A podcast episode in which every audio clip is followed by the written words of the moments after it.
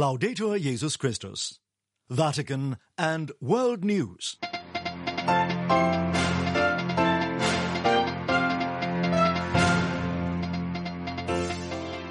In the headlines this Friday, February 9th, Pope Francis invites Argentine pilgrims to imitate their soon to be saint, whom he will canonize on Sunday. The bishops of Haiti urged the Prime Minister to step down amid a worsening wave of violence, and South African bishops call on Christians to vote in this year's elections. In the Vatican, I'm Devin Watkins.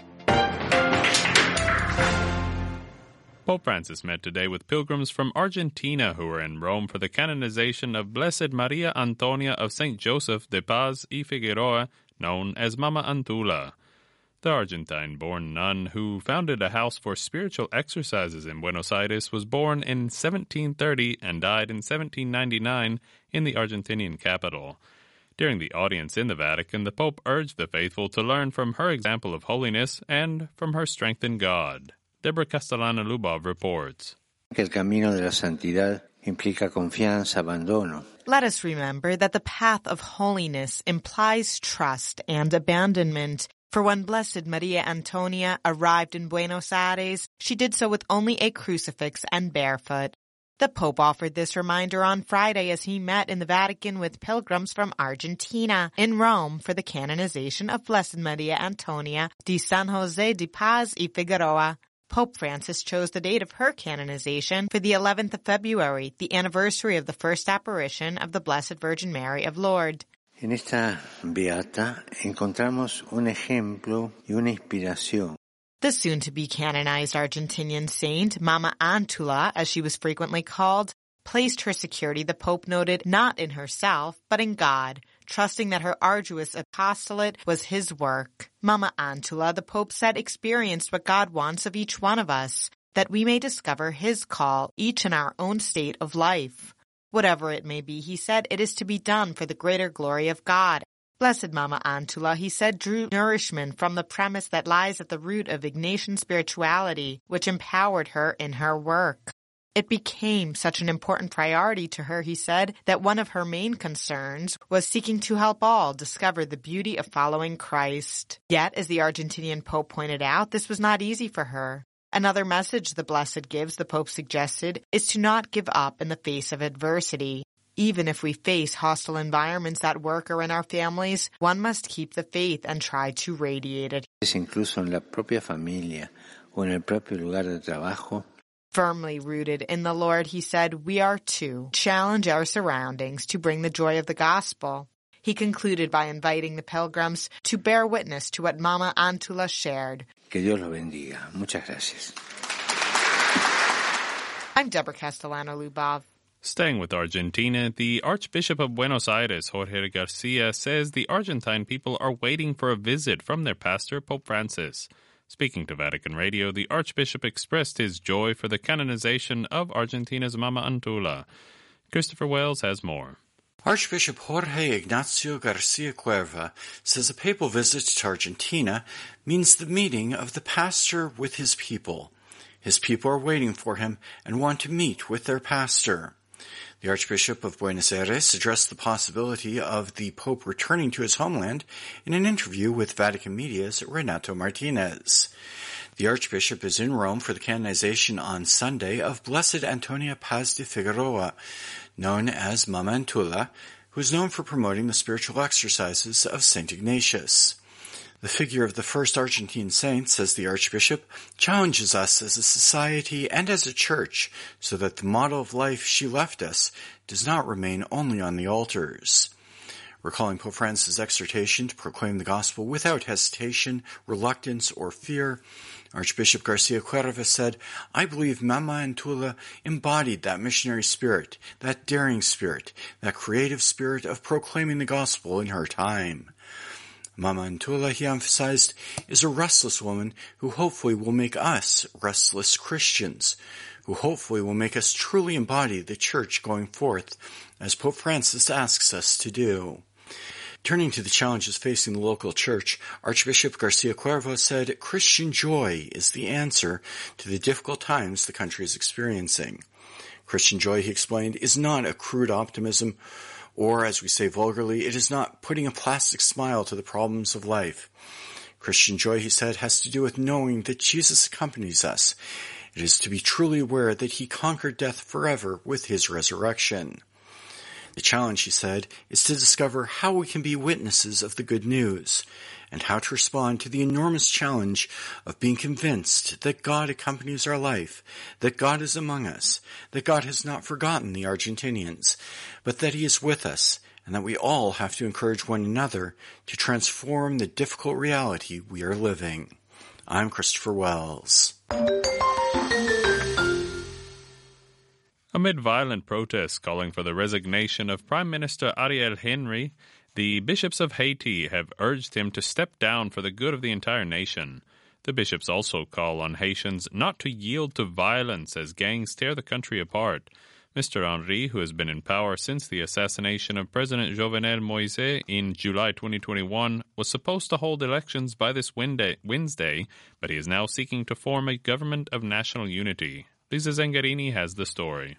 In a strongly worded statement released on Thursday, the Haitian bishops urged the authorities to immediately put an end to the suffering of the people. Enough blood and tears have been shed by murders, kidnappings and rapes committed over the past three years, they said. Haiti, one of the poorest countries in the world, has been in turmoil for years, with armed gangs controlling vast parts of the island, including the capital, Port-au-Prince, and unleashing brutal violence. The assassination of President Jovenel Moise in July 2021 has plunged the country further into chaos and elections haven't taken place since 2016 as the presidency continues to remain vacant. The Haitian bishop's statement addressed directly Prime Minister Ariel Henry, urging him to acknowledge the seriousness of the situation and to make a wise decision by stepping aside for the good of the entire nation, which they said is seriously threatened to its very foundations while expressing their closeness and sincere condolences to the families of the victims of the clashes this week, the bishops finally called on Haitians not to yield to violence and to focus their energies on building a better future for Haiti. Meanwhile, due to the violence, the Dominican Republic, which shares the island of Hispaniola with Haiti, announced on Wednesday a state of alert and that it was reinforcing its borders with the country.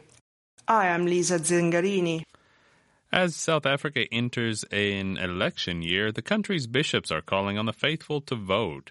The bishops of South Africa have released a pastoral letter and are inviting Catholics to pray every Sunday for the general elections and for the country's future. Festus Tarawalie reports. Ahead of general elections later this year in South Africa, the region's bishops are urging the faithful to cast their vote.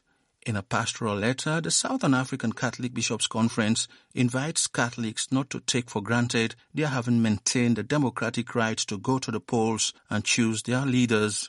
The bishops acknowledge the difficult time of apartheid and the transition to a constitutional democracy, yet they add, we as a people have the God-given right to rise from the ashes, overcome insurmountable crises and find new paths. South Africa's bishops also expressed gratitude for the work of the Independent Electoral Commission and numerous others who have made great strides to prevent violence around election time. We strongly appeal to all eligible voters, said the bishops, to go out and vote and send a message to incoming parliamentarians. Nobody should remain at home, they add. The bishops also requested that all parishes and communities recite a 2024 election prayer every Sunday. They encouraged believers to vote according to their experience and conscience and stressed that lay faithful have an indispensable role in building a better world where there is justice, peace, and non-violence. Holding free, fair, and peaceful elections, they insisted, requires prayer. The South African bishops concluded by thanking God for the right to determine the outcome of the elections. May the Holy Spirit, they said, continue to heal what is broken in our hearts, families, and nation as we respond to God's call to build a more just and humane, a more united and peaceful South Africa.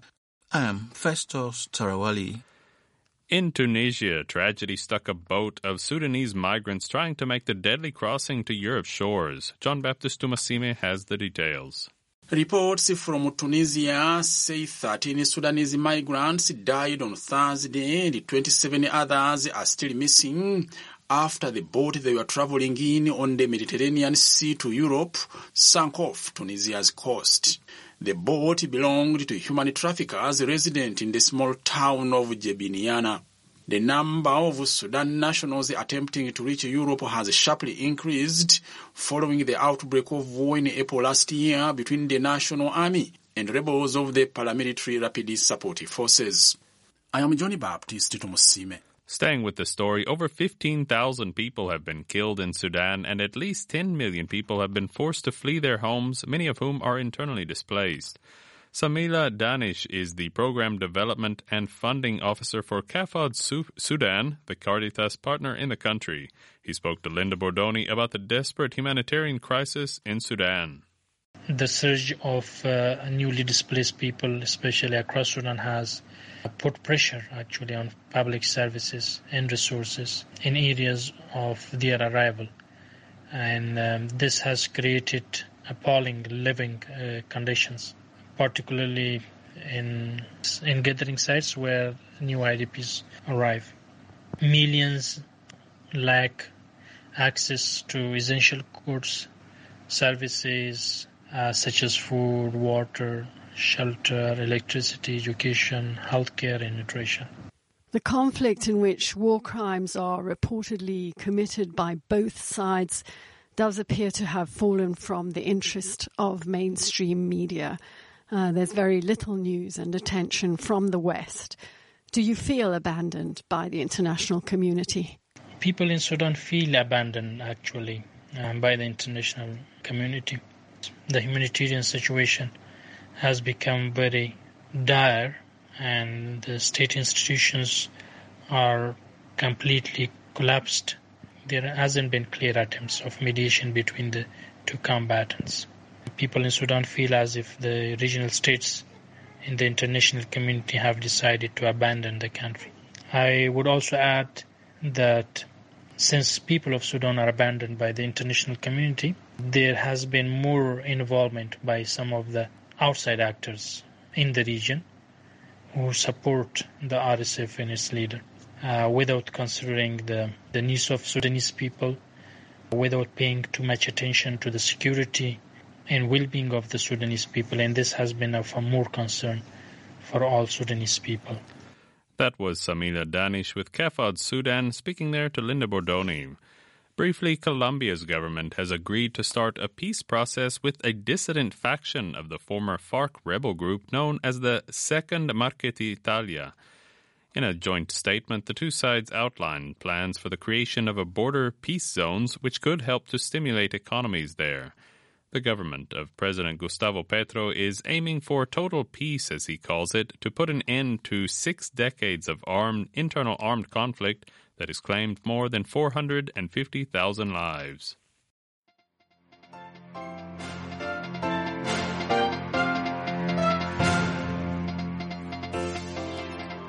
That brings us to the end of this edition of Vatican and World News. For more on these and other stories, please visit vaticannews.va. And don't forget to catch our latest updates on Facebook, X, and Instagram. Many thanks go to Daniele Giorgi in studio. In the Vatican, I'm Devin Watkins.